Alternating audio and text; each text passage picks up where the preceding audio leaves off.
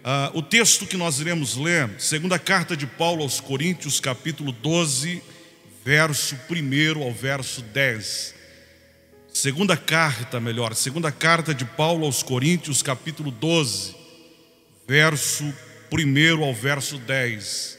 Nós vamos pensar nesse texto e a temática para nós é, conversarmos nessa noite, para nós é, é, ministrarmos a vocês nessa noite o tema de hoje é entre flores e espinhos. Entre flores e espinhos. Diz assim o texto: Se é necessário que eu me glorie, ainda que não seja conveniente, vou falar a respeito das visões e revelações do Senhor. Eu conheço um homem em Cristo que há 14 anos foi arrebatado até o terceiro céu. Se isso foi no corpo ou fora do corpo, eu não sei Deus é que sabe. Eu sei que esse homem, se no corpo ou fora do corpo, não sei, Deus é que sabe, foi arrebatado até o paraíso e ouviu palavras inefáveis que homens nenhum tem a permissão para repetir. Verso 5: Desse eu me gloriarei, não porém de mim mesmo, a não ser nas minhas fraquezas, pois se eu, se eu vier a gloriar-me, não serei louco, imprudente ou insensato, porque estarei falando a verdade. Mas evito fazer isso, para que ninguém se preocupe comigo mais do que vê em mim ou de que ouve de mim. E para que eu não ficasse orgulhoso com as grandezas das revelações, foi-me colocado um espinho na carne, a saber, um mensageiro de Satanás, para me esbofetear, a fim de que eu não me exaltasse. Então, três vezes eu pedi ao Senhor que afastasse de mim este espinho. Então o Senhor me disse: A minha graça te basta, e o meu poder se aperfeiçoa na fraqueza.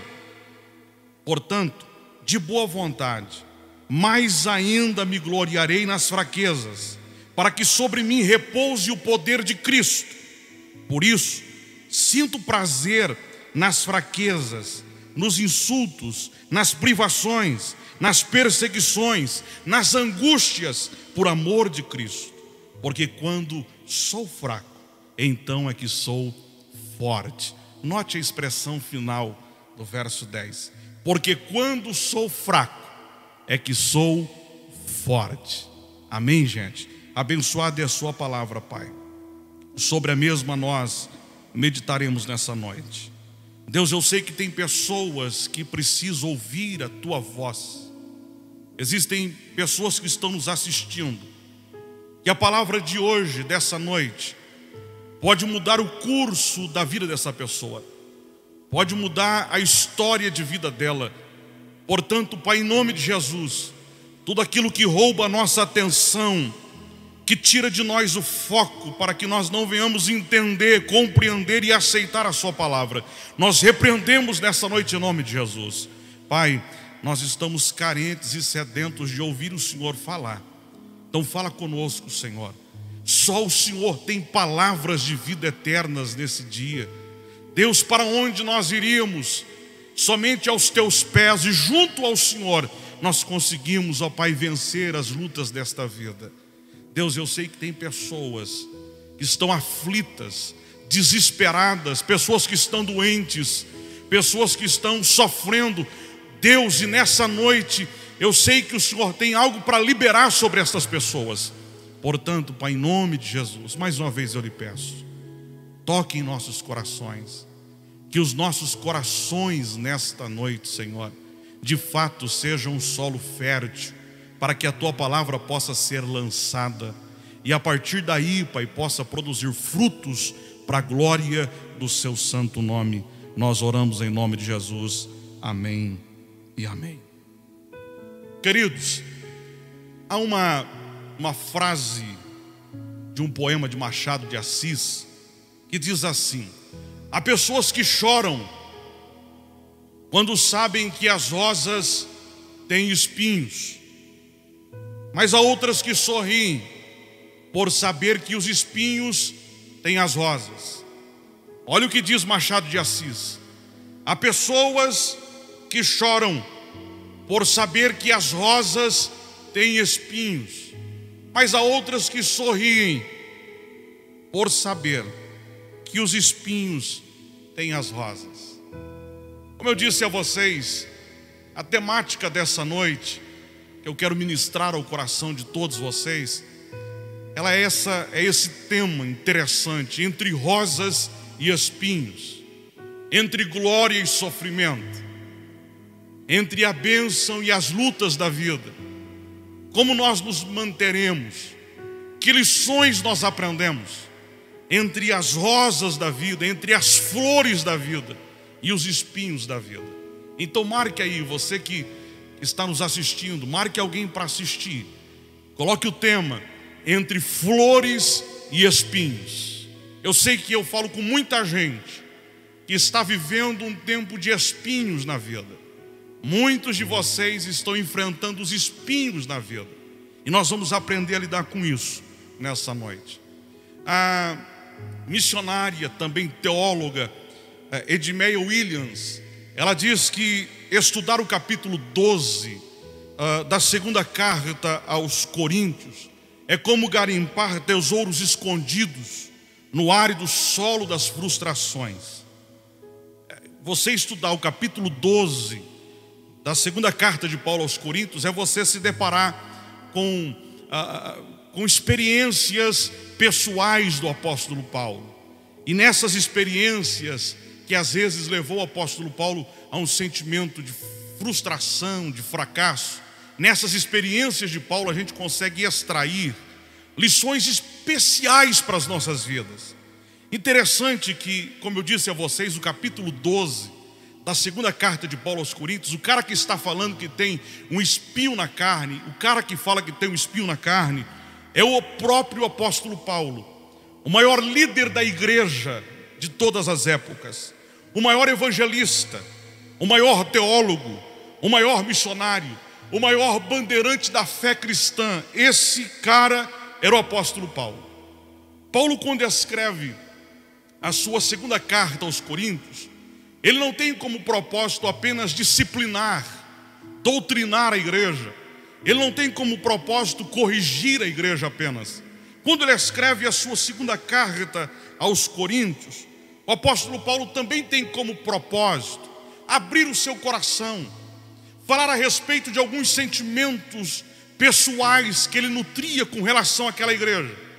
É do saber de todos vocês que essa igreja, a igreja de Corinto, ela tinha alguns problemas pessoais com o apóstolo Paulo. Por exemplo, essa igreja não aceitava o apostolado de Paulo. Todos vocês que gostam de estudar a Bíblia, e que gostam de estudar um pouquinho de história de igreja, sabem que Corinto tinha uma dificuldade enorme em aceitar o ministério apostólico de Paulo. No entanto, Paulo, quando escreve essa carta, e essa carta também tem um cunho apologético, Paulo faz uma apologia ao seu ministério. Quando Paulo escreve essa carta, Paulo escreve mostrando que ele sabia de algumas, de algumas coisas que os crentes de Corinto falavam na ausência de Paulo. Você que está em casa, folheia a sua Bíblia. Por exemplo, segunda carta de Paulo aos Coríntios, capítulo 10, e o verso 10. Olha o que essa igreja dizia sobre Paulo em sua ausência. Porque as cartas de Paulo são fortes e graves, mas a presença dele é fraca e desprezível.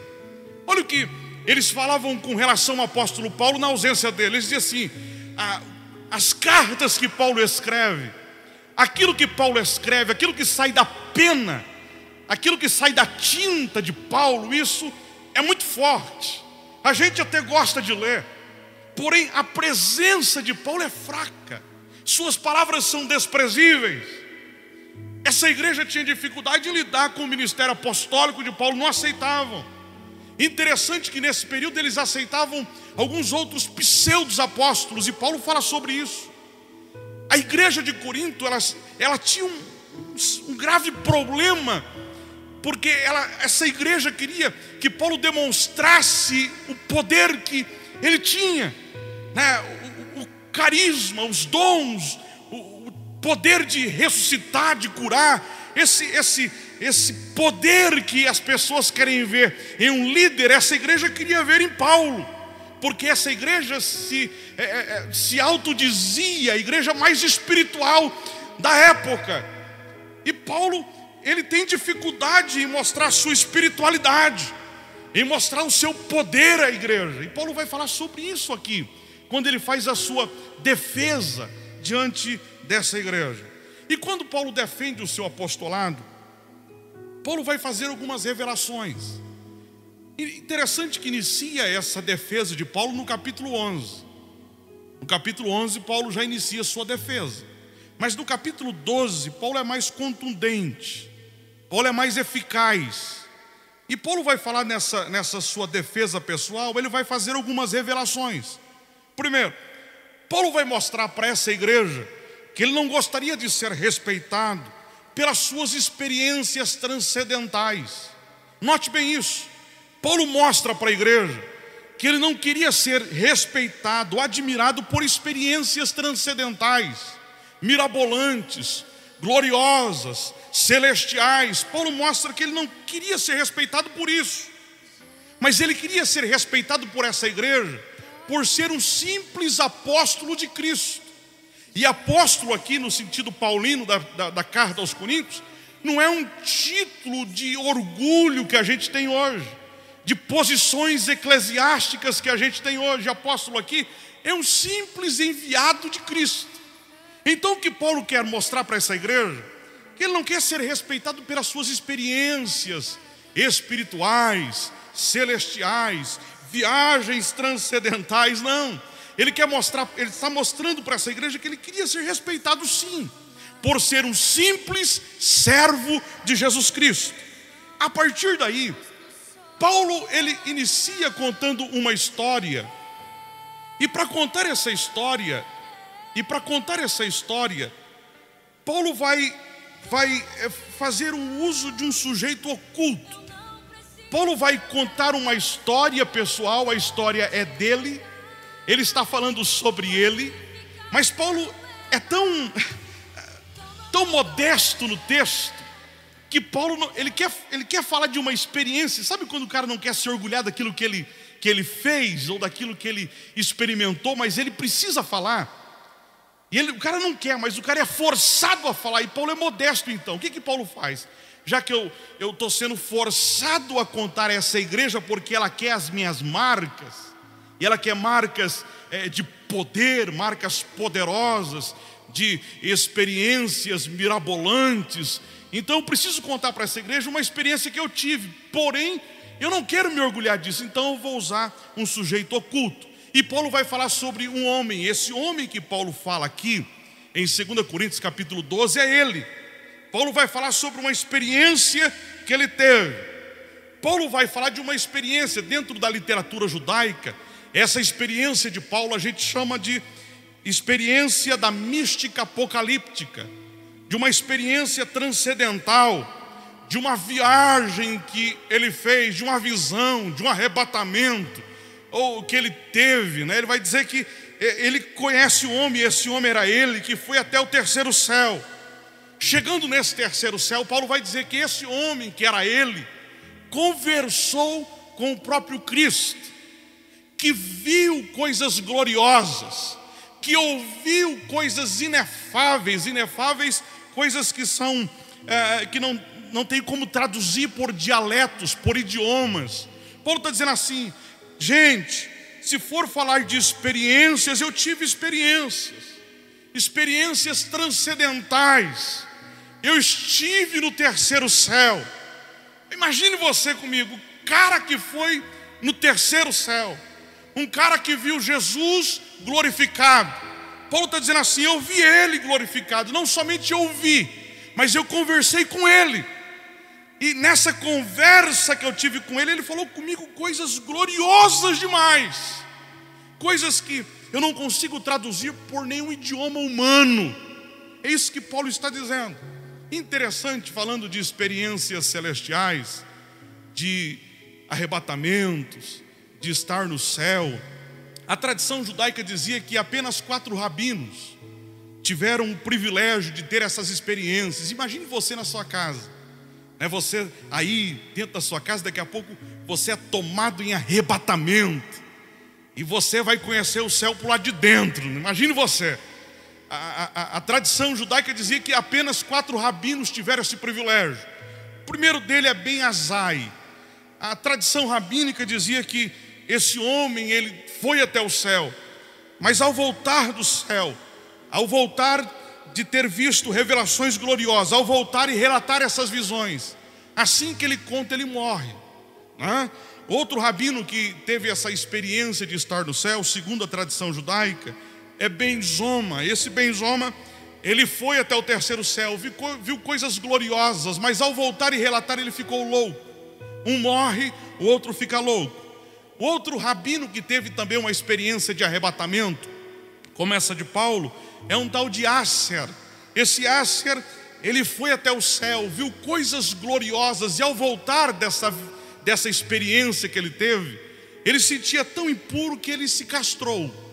Outro rabino que teve também uma experiência de arrebatamento é Akiva, ou Akiva, né?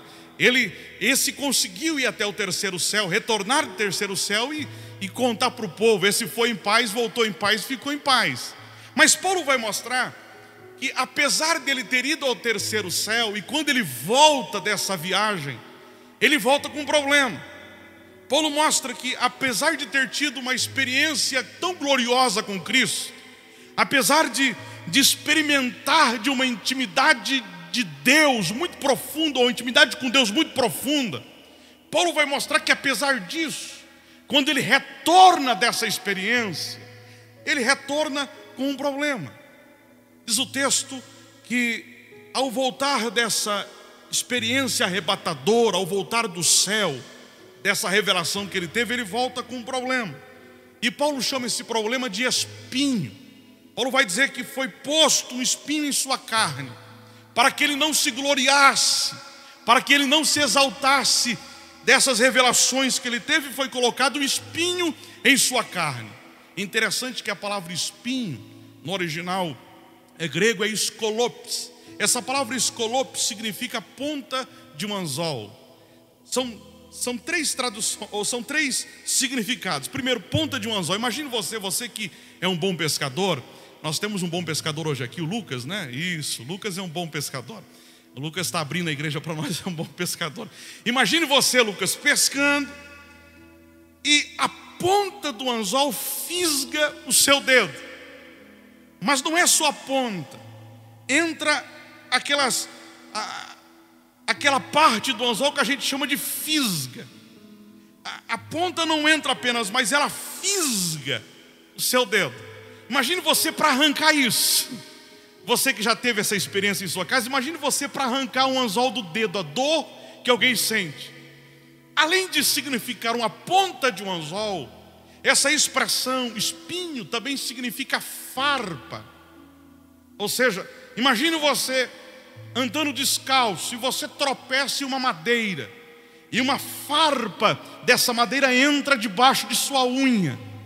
Imagine a dor. Só de pensar aqui eu já senti dores, Diogo. Imagine você a dor que a gente sente. Mas a, a, a definição da palavra escolopes, a definição mais é, que, que é mais real ao texto, a definição mais usada aqui, não é ponta de anzol, não é farpa, mas é estaca. A palavra escolopes era dada a, uma, a um pedaço de madeira, uma, uma estaca, e essa estaca era usada para empalar. Lembrando que quando Paulo escreve a sua carta aos Coríntios, o, que, a, o, o império que estava em voga, né, o império que dominava o mundo era o Império Romano. O Império Romano tinha duas formas de torturar e matar as pessoas: primeiro, crucificação, segundo, empalamento. Como que era o empalamento? O empalamento pegava esse escolopes, essa estaca, eu vou falar aqui de uma forma apenas. Tinham duas formas, mas uma das formas de empalar alguém, pegava essa estaca, esse, essa madeira pontiaguda, abria a boca do indivíduo, ia enfiando essa estaca garganta abaixo né, até sair embaixo. Isso era morte por empalamento.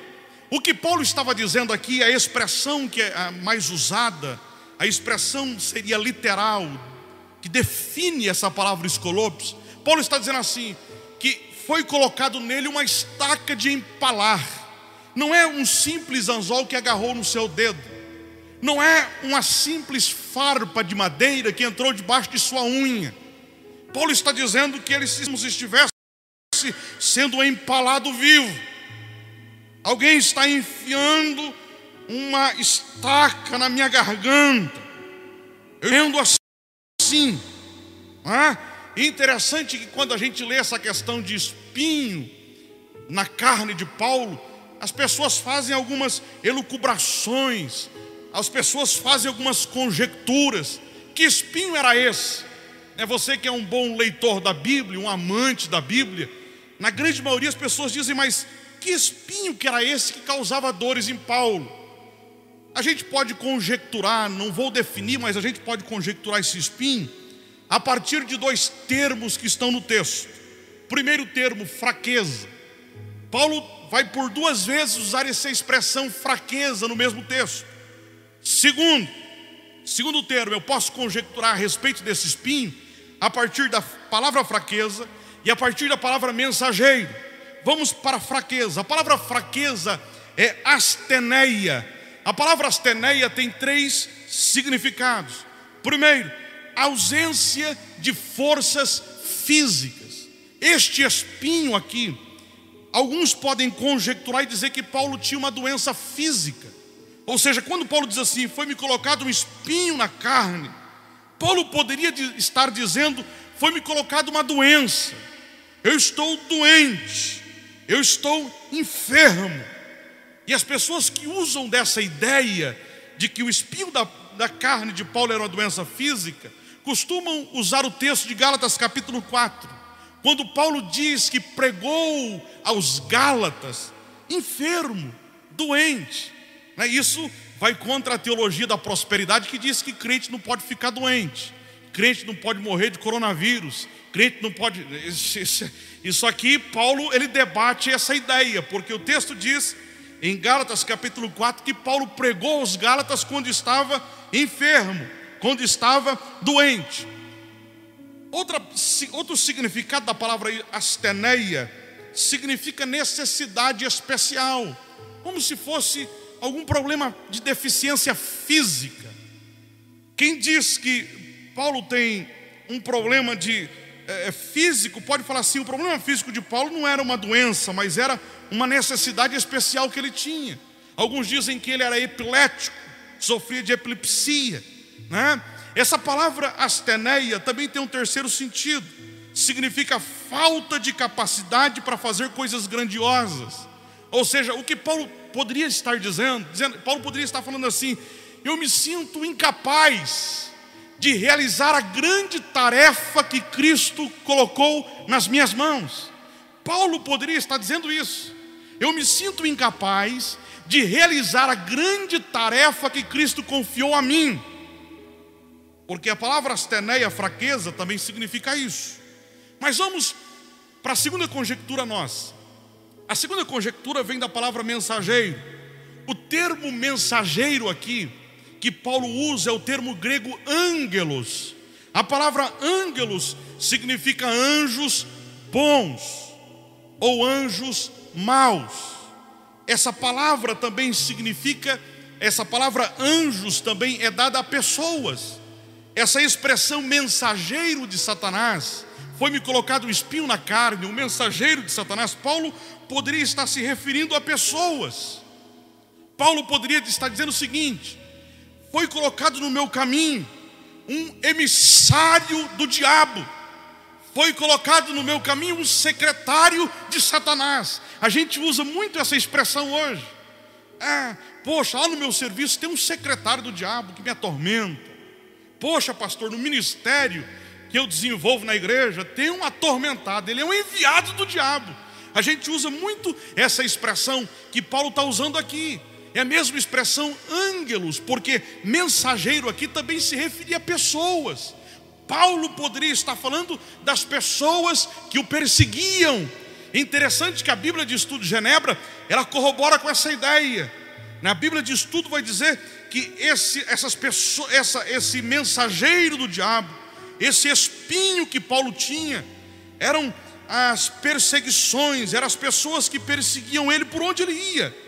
Onde eles estavam, existiam pessoas que perseguiam a vida do apóstolo Paulo. Mas interessante, Augusto Nicodemos, reverendo Augusto Nicodemos, ele diz que a gente fica nesse, nesse afã de tentar é, decifrar o que significa o espinho na carne de Paulo, de tentar descobrir o que era isso. Mas ele diz o seguinte: Paulo não especifica o seu problema, não especifica qual é o seu espinho, mas ele fala de forma genérica, pois assim todos nós nos vemos como Paulo. Ou seja, o que Augusto Nicodemos está dizendo, que todos nós, assim como Paulo, temos um espinho, assim como Paulo temos um problema, assim como Paulo nós sofremos. Se Paulo falasse que o espinho dele era uma doença, Somente os doentes poderiam falar assim: Poxa, eu sou como Paulo, pastor. Eu tenho um espinho porque eu sou doente. Né? Quando Paulo fala genericamente, ele está abrindo. Então todos nós temos espinhos. Você que me ouve, você que me escuta nessa, você que me vê nessa noite, você tem um espinho na sua carne. E Paulo diz que este espinho, este espinho lhe causava dores. O termo que Paulo usa para esbofetear, Paulo diz que esse espinho lhe esbofeteia. A palavra aqui que Paulo usa é colapse ou colapso. Essa palavra significa espancar, receber murro na cara. Paulo está dizendo assim: todos os dias, este espinho me espanca, causa-me dores, causa-me sofrimentos, humilhações, vergonhas. Paulo está dizendo assim: esse espinho não somente faz eu sofrer, mas me humilha porque todos os dias seria como se eu estivesse apanhando no rosto. É isso que Paulo está dizendo. Mas para nós finalizarmos nessa noite, vamos tentar aprender com Paulo entre flores e espinhos. O que é que eu preciso aprender com isso? Quais são as definições que eu tiro daqui? Como que eu vivo entre flores e espinhos? Lembra que Paulo fala de glória de estar no céu, mas Paulo fala de problema na terra. Paulo fala de experiências celestiais, de momentos gloriosos com Deus, mas Paulo fala de sofrimentos terrenos. Então, entre flores e espinhos, eu aprendo o seguinte: que eu não posso perder a visão que eu tenho ao meu respeito. Então, entre flores e espinhos, o que é que você tem que aprender? Você não pode perder a visão que você tem sobre quem é você. Eu preciso aprender isso. Verso 7, Paulo diz assim: Mas para impedir que eu me exaltasse por causa das grandezas dessas revelações, foi-me colocado um espinho na carne, um mensageiro de Satanás, para me atormentar. Paulo está dizendo assim, gente, eu sou esse cara que teve visões gloriosas, mas quando eu olho para mim, eu vejo em mim Paulo humano, Paulo pessoa, Paulo gente. Quando eu olho para a minha vida, eu vejo que eu, Paulo, apesar de ter tido experiências gloriosas com Deus, eu olho para mim e vejo que em mim eu tenho alguns espinhos. Eu olho para a minha pessoa e eu vejo que em mim eu encontro espinhos, eu tenho espinhos. Ou seja, a visão da glória, a visão do céu, a visão celestial que Paulo teve, as palavras inefáveis que Paulo ouviu, não roubou dele a capacidade de ter uma visão de quem ele era, não roubou de Paulo a sua identidade pessoal. Paulo ele volta do terceiro céu, olhando para ele. Eu imagino se fosse comigo. Imagino se fosse comigo essa situação de ter uma experiência arrebatadora. Imagine você, pastora Cláudia liga para a igreja e diz assim: o Moisés foi arrebatado. Fazem quase quatro horas que ele está aqui, numa espécie de transe.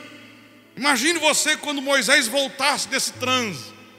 Vamos panfletar a cidade, vamos fazer um outdoor, vamos contar para a cidade as visões apocalípticas do Moisés. Paulo, ele volta dessa visão dizendo assim, gente, gente, eu tive uma visão gloriosa, mas essa visão não permite eu contar para vocês tudo, e o que eu quero contar para vocês de fato é quem eu sou de verdade. Eu sou um cara com espinho, eu sou um cara com fraqueza, eu sou um cara com debilidades. Gente, eu tive no terceiro céu, eu poderia muito me orgulhar disso, mas eu olho para mim e vejo que em mim eu tenho fraquezas, eu tenho debilidades, eu tenho lutas, eu tenho dissabores. Olha o que Paulo está dizendo, interessante, gente. Eu não sei se vocês é, costumam se apegar nas entrelinhas da Bíblia. Paulo está dando mais ênfase ao espinho do que próprio a revelação que ele teve. Paulo não fala como que era o trono de Deus. Paulo não diz como que eram os anjos, se tinham asas ou se não tinham. Paulo não volta dizendo assim, gente, eu vi o rio da vida e lá tinha peixes ou não tinha peixes. Paulo não volta dizendo assim, gente, eu vi ouro maciço, ouro puro. Paulo não fala sobre isso. Paulo esconde os detalhes para dar maior notoriedade àquilo que ele era, aos espinhos que ele tinha. Eu fico achando isso, Diogo, eu acho isso de uma forma assim tão, tão fantástica. O cara vai no monte hoje, eu sou pastor, eu lido com isso. O cara vai no monte hoje, ele ora em línguas, ele ora em línguas, ele cai, ele tem um transe. Cara vê vagalume, fala que é fogo. Não estou dizendo que não tem fogo. Vê vagalume, fala que é fogo. Aí volta dizendo assim, pastor, eu quero contar um testemunho na igreja. Aí você fala assim, pode contar aqui no escritório entre e você. Não, eu quero domingo à noite. Eu quero contar domingo à noite. Eu fui para o monte. Eu vi fogo, mas o fogo era um vagalume. Eu tive um transe.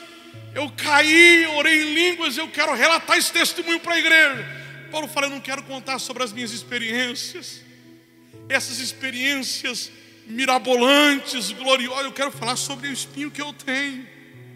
Eu quero dar ênfase na minha fraqueza. Tem gente que, quando tem uma experiência com Deus, não estou dizendo que é pecado você ter experiência com Deus, longe disso, todos nós temos que ter. Mas tem gente que, quando tem uma experiência com Deus, a pessoa volta dessa experiência se achando a quarta pessoa da Trindade. Nós, por exemplo, o cara que nunca orou em línguas, e ele acha que a vida cristã se resume a orar em línguas. O dia que ele ora em línguas, ele diz assim: agora eu estou completo. Agora eu, estou, agora, agora sim eu, eu estou completo, estou pleno, porque agora eu oro em línguas. Aí tem uns que falam assim: a minha língua é diferente da sua. Eu falo um jeito de língua, você fala, então a minha língua é melhor, porque a minha língua é língua estranha. Paulo diz: não, eu não sou esse cara, eu, eu, eu, eu não sou esse cara, eu não quero que vocês me vejam com esse cara de experiências místicas, mirabolantes, extraordinárias. Eu quero contar para vocês quem eu sou. Eu sou um cara fraco, eu sou um cara que enxergo os meus espinhos. E cá entre nós, gente, cá aqui, né? Cá entre nós. Cá entre nós. Quanto maior a experiência espiritual de algumas pessoas, mais arrogantes elas ficam. Note isso aqui. Quanto maior a experiência espiritual de algumas pessoas, mais arrogantes elas ficam, mais orgulhosas elas ficam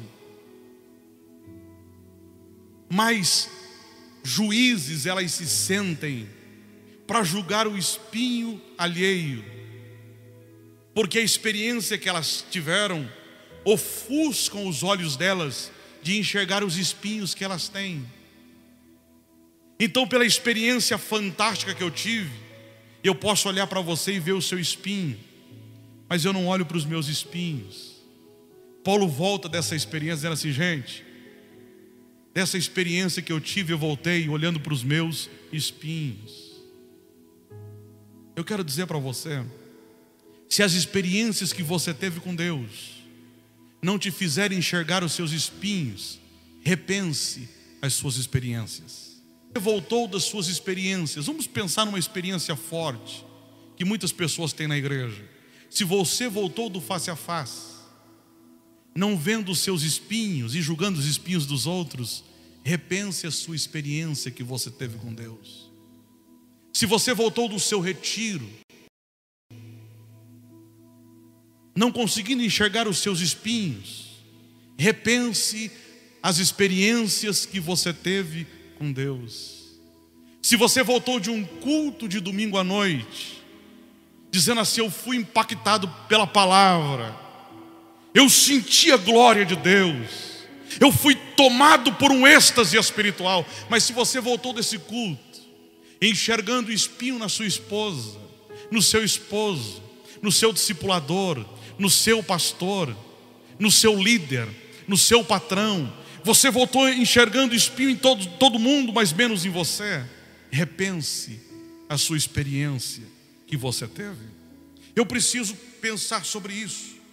Paulo diz assim: se vocês acham que eu sou um miserável homem, se vocês me veem como um apóstolo sem credenciais, se vocês me veem como um fraco, de fato fraco eu sou.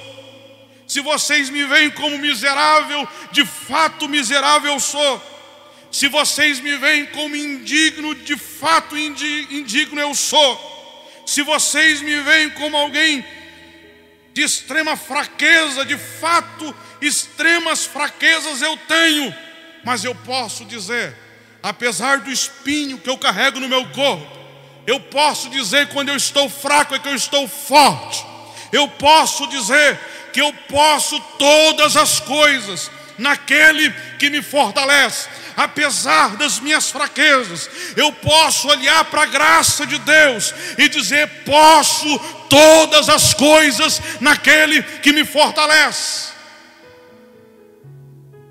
Paulo, ele nos ensina entre, entre flores e espinhos, eu não posso perder a visão de quem eu sou de fato. E eu só sou o que sou pela graça de Deus. Então eu sou fraco de verdade. Vocês só me veem forte por causa da graça de Deus. Eu sou esse ser humano, como diz Isaías, um trapo de imundície. Eu sou esse ser humano como disse o profeta, um verme. Eu sou esse ser humano, um trapo de roto. Eu sou esse ser humano desprezível. Eu posso falar como Paulo escrevendo a sua carta aos Romanos, capítulo 7: Miserável homem que sou, quem me livrará do corpo dessa morte? A expressão morte ali é a fraqueza. Quem me livrará das minhas fraquezas? eu sou fraco, mas apesar de eu ser fraco, a graça de Deus está sobre mim. Apesar de eu ser fraco, a força de Deus, o poder de Deus é que me sustenta. Então você que me assiste, você que me ouve, você que me vê nessa noite, você pode até ter experiências gloriosas com Deus, mas não esqueça que você é um trapo, que você é um pecador, que você é fraco e que você só está de pé por causa da graça de Deus que te sustenta. Paulo, ele nos mostra isso, segunda lição para nós encerrarmos. Entre flores e espinhos, entenda que a vida, a vida, não depende de experiências mirabolantes. Não falo de experiência com Deus, eu falo de experiências mirabolantes, místicas, arrebatadoras. A vida comum, a vida do dia a dia não depende disso. Olha o que Paulo diz, verso 9. Então o Senhor me diz: Paulo, a minha graça te basta, porque o meu poder se aperfeiçoa na sua fraqueza. Paulo está mostrando que ele não precisava de revelações mirabolantes para resolver os problemas da vida diária dele. Paulo está dizendo que o que ele precisa, de fato, é que Deus arranque o espinho da carne dele. No entanto, Paulo não faz uma oração para voltar ao terceiro céu, porque se revelações mirabolantes, extraordinárias, resolvesse o problema, Paulo iria orar de novo, dizendo assim: Deus, ou Paulo iria orar, melhor dizendo, Paulo iria orar, dizendo: Senhor, me leva de novo para aquele lugar, porque se o Senhor me levar para aquele lugar, eu me livro dos problemas da terra. Paulo não faz esse tipo de oração. Paulo não diz assim, Senhor, eu quero que o Senhor me dê revelações extraordinárias. Não, Paulo está dizendo assim, Senhor, eu só quero que o Senhor arranque esse espinho da minha carne. Às vezes tudo que eu preciso, às vezes tudo que eu preciso, não é de uma grande revelação. E cá entre nós, esses são dias, esses são dias onde as pessoas estão grandes revelações, revelações mirabolantes, revelações fantásticas, extraordinárias. As lives dizem isso. Daqui a 10 minutos, vocês irão ouvir uma revelação extraordinária de Deus. E as pessoas estão aflitas, desesperadas em ouvir, em verem esses tipos de revelações. Um dia desse alguém perguntou, pastor, o senhor precisa eh, fazer o seu cadastro em, em um seminário de um tal lugar, muito conhecido no Brasil. Se o, senhor, se o senhor fazer a sua ficha, a sua inscrição, a sua inscrição, se o senhor fazer a sua inscrição, o senhor vai acessar semanalmente, uma vez por semana. O senhor precisa de ver as revelações que o camarada tem. Eu falei para aquele simples discípulo, disse: "Meu filho, me perdoe a minha franqueza. Eu não estou dando conta de lidar nem com aquilo que já foi revelado na Bíblia não estou dando conta de lidar com as revelações simples. O que eu quero saber de grandes revelações? E não são as grandes revelações que irão resolver os meus problemas. É o simples. Paulo diz: tudo que eu quero não, não tem a ver com as revelações que eu tive. Tudo que eu quero é que o Senhor arranque esse espinho. Eu quero que o Senhor tire esse espinho. Então, para você resolver os seus problemas, não fique atrás de grandes experiências. Não fique atrás de grandes revelações. Eu disse há poucos dias atrás: hoje existem mestres para tudo. Em todos os sentidos, tem alguém querendo ser mestre, tem alguém dizendo que tem uma revelação especial. Não fique atrás disso. Para você resolver os seus problemas, fique com o comum. Pastor, qual que é o comum? Pastor, o comum é oração, é o que Paulo ensina.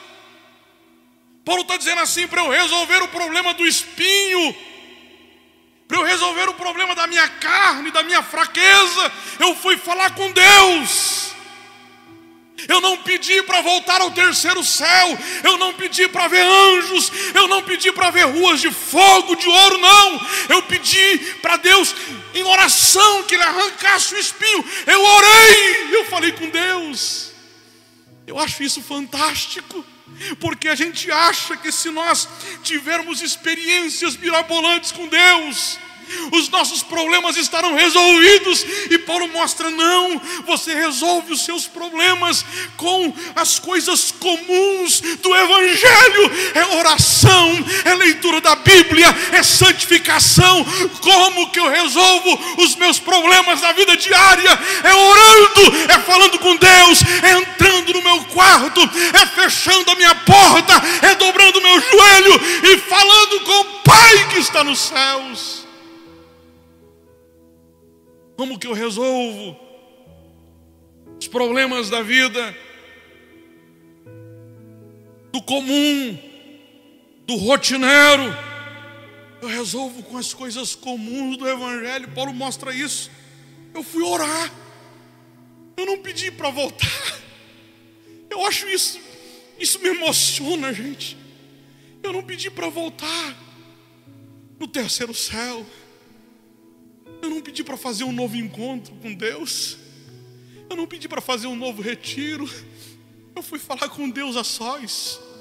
Eu fui orar, fui falar com Ele. Então, para você resolver os grandes problemas da vida, você não precisa de grandes revelações, você precisa fazer o comum, o simples. Eu encerro aqui, dizendo a vocês que quando nós aprendemos a dimensão da graça, quando a gente aprende a importância de ficar debaixo da graça, o que acontece? Vamos encerrar. Primeiro, quando nós ficamos debaixo da graça, quando nós aprendemos que o que nos sustenta é a graça, em primeiro lugar, aquilo que geralmente paralisa os homens, aquilo que geralmente paralisa os homens, acaba nos fortalecendo. Eu vou falar para você que está me ouvindo, bem na sua casa, você que está me assistindo aí bem pertinho de mim. Quando você aprende que é a graça que te sustenta, que é a graça que faz você ficar de pé, que é a graça que te ajuda a vencer os embates da vida. Quando você aprende a ficar debaixo da graça de Deus, aquilo que enfraquece os homens fortalece você, aquilo que paralisa as pessoas não tem o poder de paralisar você, aquilo que destrói os demais, de fato acaba ajudando você a construir a sua vida com Deus. Olha o que Paulo diz, verso 10: Pelo que então eu sinto prazer nas minhas fraquezas. Paulo está dizendo assim: aquilo que os outros reputam por sofrimento, por adversidades, por lutas, aquilo que causa angústia no coração dos outros, aquilo que causa perturbação, preocupação, aquilo que que é ruim para as pessoas, que paralisam as pessoas, é isso que me fortalece, que me torna forte. Paulo vai dizer: aqueles que se, eu não me sinto abandonado quando eu estou sozinho, eu não me sinto fraco quando eu olho para o meu corpo. Paulo vai dizer: eu não fico angustiado quando eu sou perseguido. Tudo isso que as pessoas sentem, eu não sinto. Eu sinto é prazer. Eu sinto é alegria. Eu sinto, ah, o fulano está angustiado porque estão perseguindo ele e você, Paulo. Eu estou sendo perseguido, mas eu estou feliz. Fulano está triste porque ninguém visitou ele, ninguém ligou para ele, ele está triste. Sentimento de abandono, de solidão em você, Paulo, jogado em uma prisão marmetina, insalubre, e você, Paulo, aí nessa prisão, insalubre, sozinho, você se sente só, Paulo, abandonado? Não, eu não sinto, eu sinto prazer nisso, eu estou feliz com isso. Eu estou profetizando na sua vida nessa noite. Se você continuar debaixo da graça de Deus, aquilo que paralisa as outras pessoas não vai ter o poder de paralisar você. Aquilo que destrói as outras pessoas não vai ter o poder de destruir você. Aquilo que, que enfraquece as outras pessoas, de fato vai fortalecer você. Então, essa luta que você está passando, essa prova que você está enfrentando não vai corroborar para o seu pior, ela está fortalecendo você. Por isso, Paulo, quando escreve a sua segunda carta aos Coríntios, no capítulo 4, ele diz assim: Por isso não desanimamos, ainda que o nosso corpo se corrompa, o nosso interior se renova de dia em dia. O que que Paulo estava dizendo? Eu não desanimo, gente. Meu corpo está sendo carcomido por doenças, por enfermidades. Mas eu não estou desanimado porque o meu interior está renovado em Deus.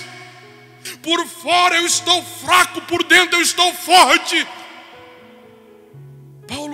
Ele mostra que aquilo que paralisa os outros, eu vou focar nisso e encerro aqui em nome de Jesus.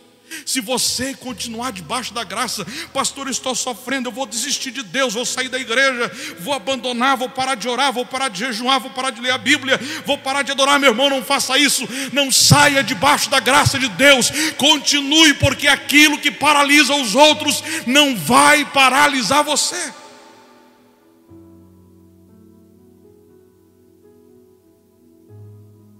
Eu preciso aprender isso.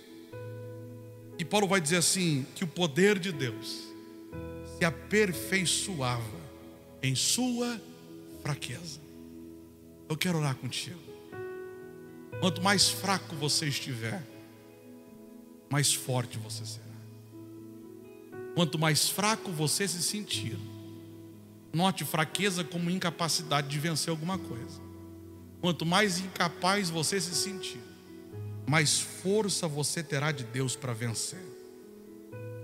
Paulo vai dizer: o poder de Deus se aperfeiçoa na minha fraqueza.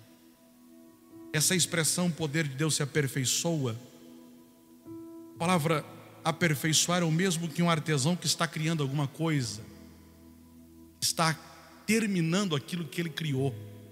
Essa palavra também pode ser usada como que